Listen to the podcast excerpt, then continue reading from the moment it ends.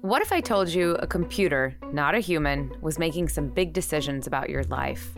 If it's your resume that's mathematically plucked from a stack of hundreds, or if a computer game says you're a fit or not a good fit into a potential workplace. Artificial intelligence claims to eliminate human bias from the hiring process. But critics say that its algorithms are just as flawed as the people who make them. It's true that algorithms maybe have the promise of being bias free, but in practice, since they just digest information that was generated in a biased world, they ingest those biases along with them. The use of AI in hiring. That's today on Brainstorm, the podcast about how tech is reshaping our world.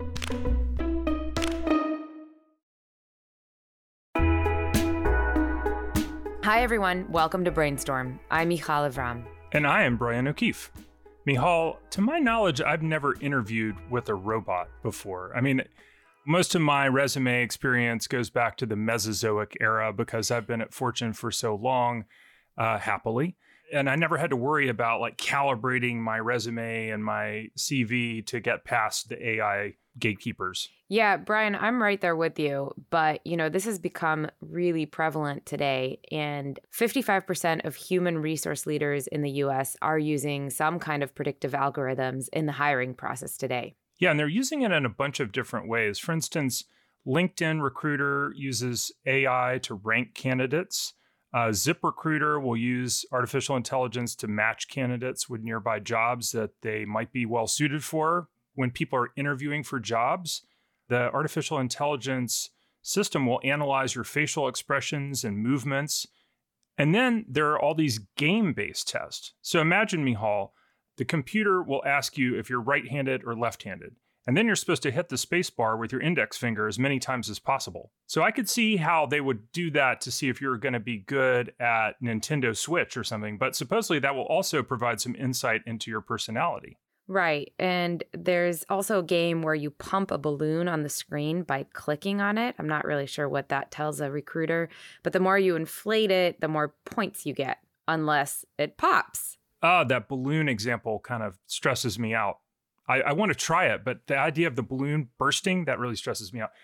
But you know, these systems are not designed uh, just to to toy with us. They're actually based on neuroscience, and they're being designed to try to make the process better. I mean, you know, inherent bias in the hiring process has always existed, and theoretically, AI can address that and at the same time help companies avoid hiring people who won't be a right fit for their company, save time and money. So there's a lot of good intentions here. Yeah, personally what freaks me out is the idea of somebody some system analyzing my facial expressions during an interview. I'm analyzing your facial expressions right now. Uh-oh, I'm distraught clearly. But uh no, but you you're absolutely right. The fact is that just like humans are flawed and biased, so are a lot of AI systems. And it's dangerous to believe that this technology can necessarily produce fair outcomes unless we're paying attention to what data is going in and how these algorithms are being set up. And that brings us to Alexandra Givens. She's the president and CEO of the Center for Democracy and Technology, which focuses on civil liberties and the digital age. We wanted to talk to Alex to get a better sense of the problems that may come along with using AI in hiring.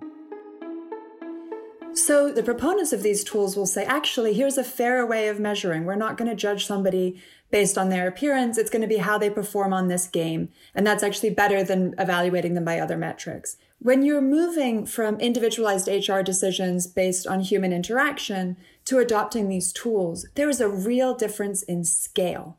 Because suddenly, if there's a flaw in that design, this isn't one bad apple in the HR department who's conducting interviews in a potentially unfair way this is now a tool that's being deployed across the organization. That has far bigger systemic effects that are problematic. So there have been some famous examples and people are trying to learn from them. One was a resume scraping tool. So this was an automated system that tried to analyze candidates' resumes by comparing them to the resumes of the existing pool of employees at the company. Turned out when they looked at it that women weren't making it through at equal rates. Mm Why? Because the original set of employees were disproportionately male. So they actually looked and they figured out the participation on a women's sports team or attendance at a women's college was not being recognized as a sign of leadership or achievement. So that's one of the ways that this can go wrong. And you can think about that from a gender perspective. You could think about it from a race perspective or ethnicity perspective, names that don't appear common in the existing employee pool. And then we start to layer in some of these game based tests. How do you make sure that those folks aren't being discriminated against on something that actually has nothing to do with their ability to do the job? It's just about how they interface with the test itself. This raises all kinds of fascinating challenges. When you're putting uh, artificial intelligence into place and you're kind of training it on data sets, we don't really know the conclusions it's drawing in a lot of these areas. I think that's part of the bigger point, right? You know, because we've seen all these examples. Um, in the early stages of artificial intelligence of the biases inherent in the the larger data that they're you know soaking in come out in these sort of horrifying ways that the creators you know never imagined they were going to see right yeah that's exactly right and so there are some efforts to audit these systems because you don't know what variables are being weighed and how uh, the whole point yeah. of AI is that it's finding patterns that the naked human eye wouldn't see and trying to draw conclusions based on those patterns. So there are some auditing steps that are being taken, but I worry that those are under inclusive, and I'll, I'll explain why. Probably the main test that is used for auditing these tools now is that they will create either a dummy set of data or just take a, a particular test set and they will run people through the algorithm and then they will see, well, how are the women doing as compared to the men? And if it's not pretty close, then they'll go in and they'll tweak the variables, manually correct it, until they're getting roughly parity in terms of the success rates of those two sets. They do that for race and they do that for gender. Now, obviously, that still leaves out a lot of variation and range in the population, and it's not factoring in things like age and disability. So then you think, okay, well, could you do that for disability? But it actually gets really hard really fast. There are mm. so many different forms of disability. So that means that a statistical analysis of how people with a particular disability are faring on this test actually gets really hard to do because there are just so many differences that you would be trying to control for. And the testing companies don't have an answer to that. When you say, well, you claim that you're doing these statistical audits, you say that that means that you are now audited for bias and people don't have to worry about it. They are telling a very small part of the story and not talking about all these other ways in which their tests might exclude people. It does kind of raise a question in my mind like, is there a successful way to do this? Can you can we use technology to make the process better? Some of the things that I think would help in terms of this process is one being much more focused not just on doing some superficial bias testing at the end, but a much more rigorous interrogation of the design of these tools at the beginning. So, really trying to say, how does somebody's performance on this game directly correlate to their likelihood of performing the essential functions of the job? To my mind, a lot of these tests may not pass the snake oil litmus test there, right? Mm. You'd also be able to give notice to applicants. So you could say, we're going to be testing you. These are the things that are measured. If you think the test may discriminate against you, you can ask for an alternative test that goes a different way and giving people that off ramp, that plan B that they can go through, that is perhaps more of an in person interview, more of a kind of traditional process that allows someone to explain gaps on their resume or a different form of interaction. That would help make this a more personalized assessment. What about on the corporate side? Are they defensive about this? Are they, you know, asking for your help to work their way through these issues? What's your typical reaction that you get when you're talking to the head of HR at a big, like at a Fortune 500 company? There's still a lot of education to go. So, yes, we do think of them as a target audience for our advocacy. I go to these big employment conferences, and a lot of times the, the vendors, the people developing these tools, have booths and are selling to people. And so we have to try and make sure that we're out there saying, oh, wait, make sure you're asking these smart questions. Have you thought about the potential downsides?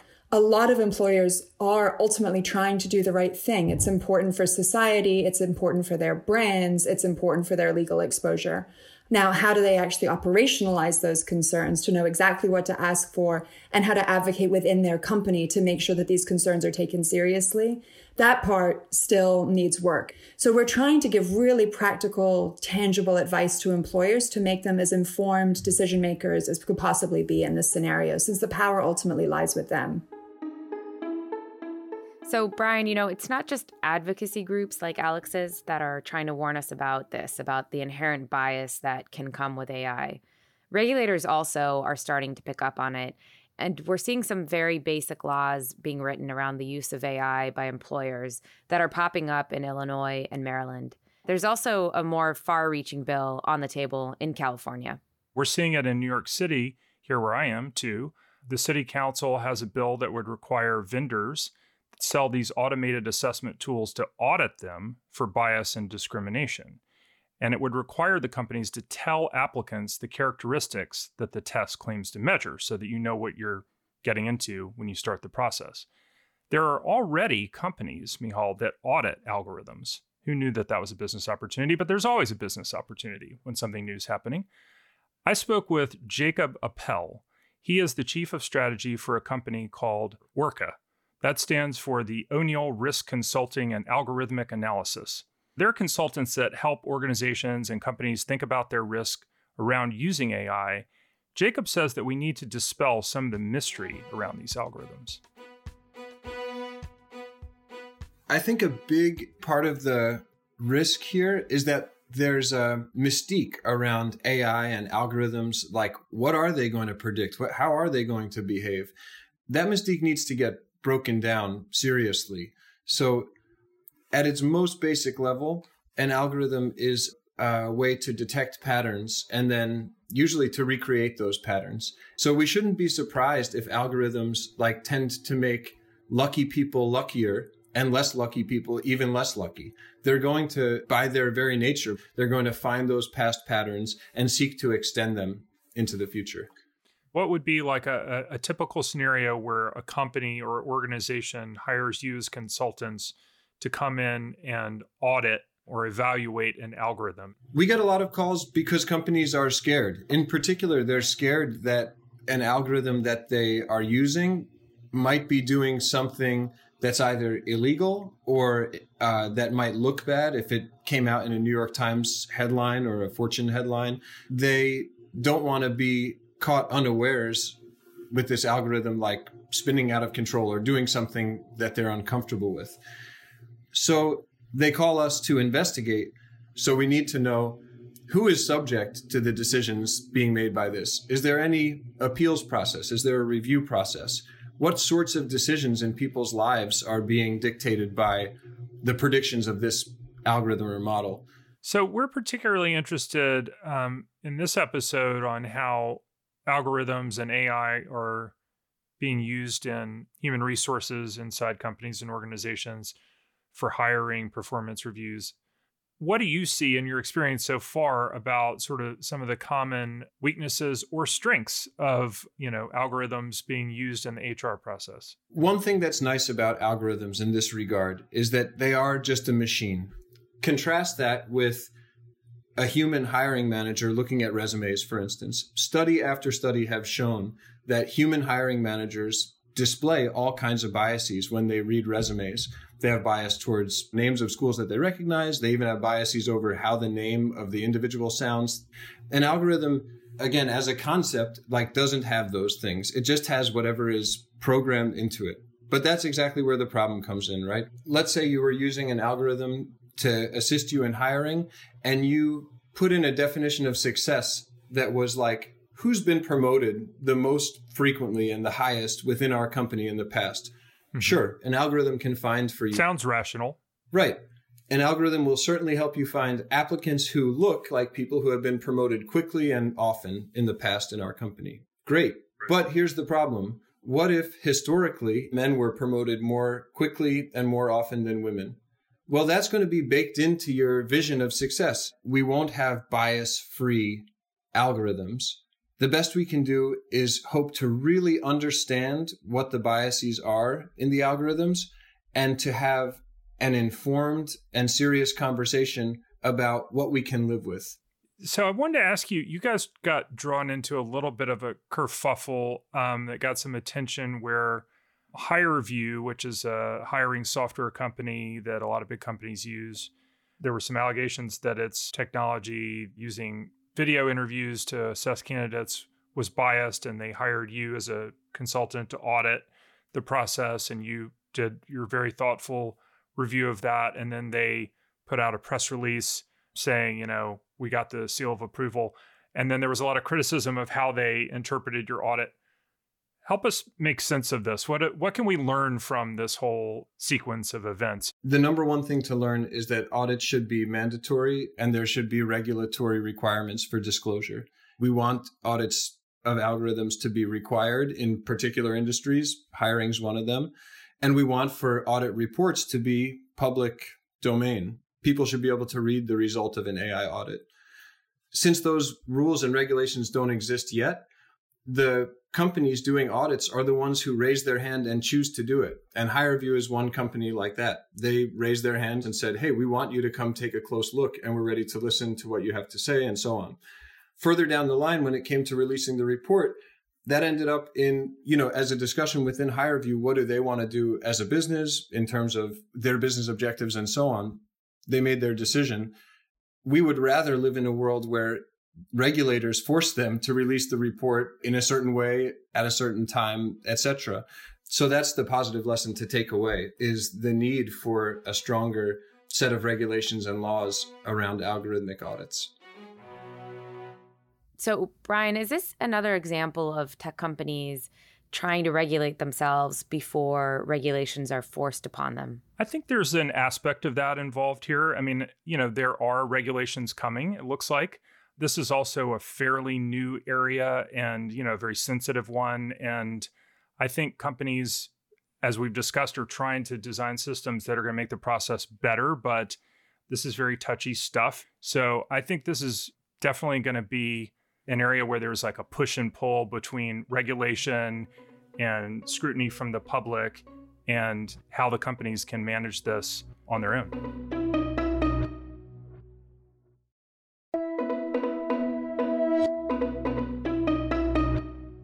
So, Brian, have you ever had to write a job description? I'm guessing yes. And if so, what are you thinking as you're writing it? Yeah, it's a great question. And, you know, writing a job description has felt in the past as much like art as science. You want to make sure that you're writing it so that you attract people with the right set of skills, hopefully. For sure, in the past few years, I think people have started to think about this process and how can we write job descriptions that are going to bring in applicants from a wider pool and it, it sort of felt like we were doing it you know in a void without any kind of feedback on what's really working so the idea that technology could help make that better is definitely very appealing. Yeah, it's interesting. You said it's kind of a mix of art and science. I think that's really spot on. And companies are using AI to help with that, you know, to help sort of marry human and technology uh, and make this a better process. So, not only weeding out certain candidates, which is what we talked about you know AI earlier on in the episode, but also in attracting people that you want to attract. We spoke with Kieran Snyder. She's the co-founder and CEO of a company that does exactly this. It's called Textio, and she calls her technology an augmented writing product. It's basically helping people like you, Brian, write up job descriptions that are going to do what they want them to do. Think of it like a word processor that is hyper tuned for hiring and candidate communication. So you're writing job descriptions. You probably have Textio integrated into your LinkedIn or your Gmail or your Outlook. You're writing blogs, you're writing social media posts, you're writing your career site copy. All of these are places where you're writing, and as you're writing, Textio is giving you feedback on changes that you might want to make. How does the system know what to suggest for me, and what's the technology that is able to do that? Yeah, so there's a whole bunch of layers that make the guidance that a recruiter or a hiring manager might see when they're using Textio. So the first is what has been effective for similar kinds of writing before. If I'm hiring an engineer in San Francisco, There are patterns that are more or less likely to get responses, and those are different than if I'm hiring an accountant in New York City. On top of that, there are also elements of your employer brand. So you have some idea how you want to come across. So the other thing that comes in is you program Textio, you tune it with the sort of brand categories and language that you do want to accentuate and those that you don't. And then finally, there's another layer which is editorial. So Textio will flag language that is harmful, regardless of the data, regardless of your brand. So if you're saying something that has historically sexist, racist, ableist, ageist roots, Textio will flag that for you. So it's really the, the core technology has all three of these layers, and all of that creates the suggestions that Textio gives an individual writer. Is there another example you can think of of language that you uh, changed in this, you know, more recent update? Yeah. So we have a lot of international customers who hire in several markets and they often have a strong North American presence, but it's really problematic in certain markets to sound colloquially American. That's not appealing in the market and it's it's can be culturally insensitive. Language like mom and pop shop right? It's specifically a cultural signifier that says to people, this doesn't make sense for me in Australia. This doesn't make sense for me in London. Like, I don't even know what that is, but I know it's American and it's not for me. Can you give me some examples also on the recruiting side? Because there are just widely used practices in language and job listings that are not egregiously offensive, but are going to definitely turn off some of the candidates that a company may want to attract, and including more diverse candidates. So, give me a few examples of where companies stumble when they're recruiting. Well, maybe we could start with the word diverse. So, this is a kind of an interesting example. So, it's pretty common for hiring managers or recruiters to say that they're looking for diverse people when they specifically mean Black, Latinx, or Indigenous individuals, or maybe they mean women, right? And an individual isn't diverse. Diverse is a group level property. It's not a property of an individual. And so when you when you apply the term diverse to an individual, like we'd like to hire a diverse person for this role, you often can make the candidate feel tokenized because you're tokenizing them. and you know, it's a very different thing than saying we want a diverse set of candidates to consider for this role, which means you actually want a range and a spectrum of people from a lot of different backgrounds. So I think that's actually a, a super common uh, example that I think people are trying to do the right thing actually, but ends up uh, undermining, you know, the goal that they're going for. What about like for a long time in Silicon Valley? I don't know if this is still a practice, but I kept seeing like rock star, mm-hmm. you know, rock star developer. Is that something that works? Does that resonate with candidates or who does that attract? Um, that attracts white men primarily. um, Rockstar specifically and Ninja along with it have had kind of a bad PR campaign against them for the last few years. So I suspect today they disincentivize most candidates from most backgrounds. Historically, those terms specifically uh, result in fewer women applying to roles. I think companies that might have been inclined to use it three, four years ago would probably think again right now. Um, another really interesting one that we see a lot, which is a perfect example of something that's not egregiously offensive, but actually is culturally signifying, are corporate sort of cliche or jargon terms like synergy or KPIs, right? Or ROI. And it's not that the word synergy is offensive beyond being a cliche. Like there's nothing inherently racist about using the word synergy, but it grew up in predominantly white corporate culture. And so when you have a lot of that language in one place, it can start signifying to candidates who does and doesn't likely feel like they belong. That's not the intent of that language. And it's not offensive, right? It's a little cliche and trite, but it's not offensive but it's still problematic. We're still in COVID. Hopefully, coming out of the other side sometime soon. But obviously, over the last year or so, the way that people hire has changed pretty drastically. It's really hard to do in person interviews. Candidates can't come and see an office. So, how have employers changed the way that they utilize Textio? I think it starts from what candidates have changed in terms of their expectations, right? So you're right, you can't meet people in person. Whereas before you'd pop into the office, you might have coffee or lunch, you know, you'd have casual conversations, you'd have formal interviews. And on both sides, the employer side and the candidate side, that provides a lot of information, right? You can really make an assessment of is this the place I want to be working? And because that hasn't been an option, many employers are diving much more deeply into the written artifacts like how are they communicating with candidates throughout the process? And that could be their job posts of course. That could be the email outreach they send. But it's also broader than just hiring for one specific role. It's what is on our career site? How does that come across? Because that's our front door now. We're not inviting people into a physical office. We're inviting them onto our career site. What are we posting on our social media? What blogs are we including? Like all of this stuff has much more resonance with candidates because it's the only signal candidates can really get. Michal, it's really interesting to me that, you know, Textio uses AI at the center of what they're doing, but there's also this other layer to it. There's this editorial process that involves humans. Yeah, it is. It's it's just this marriage of art and science like you were talking about earlier, Brian. And I think another thing that's really interesting here is that Kieran said in this time of COVID, getting the words right, it matters even more so than before.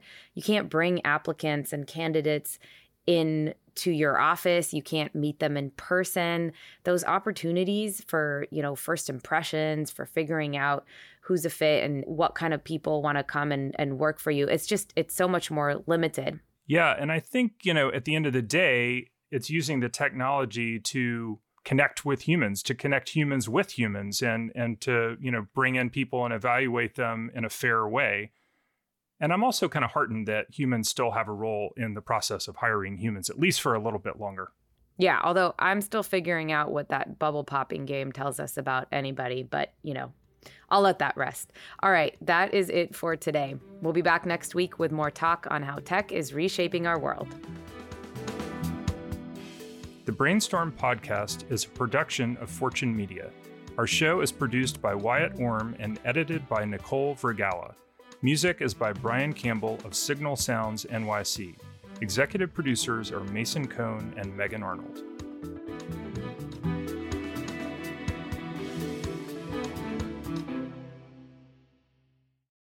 So uh, I need to take a break now and remove the seven times I said ninja on my resume.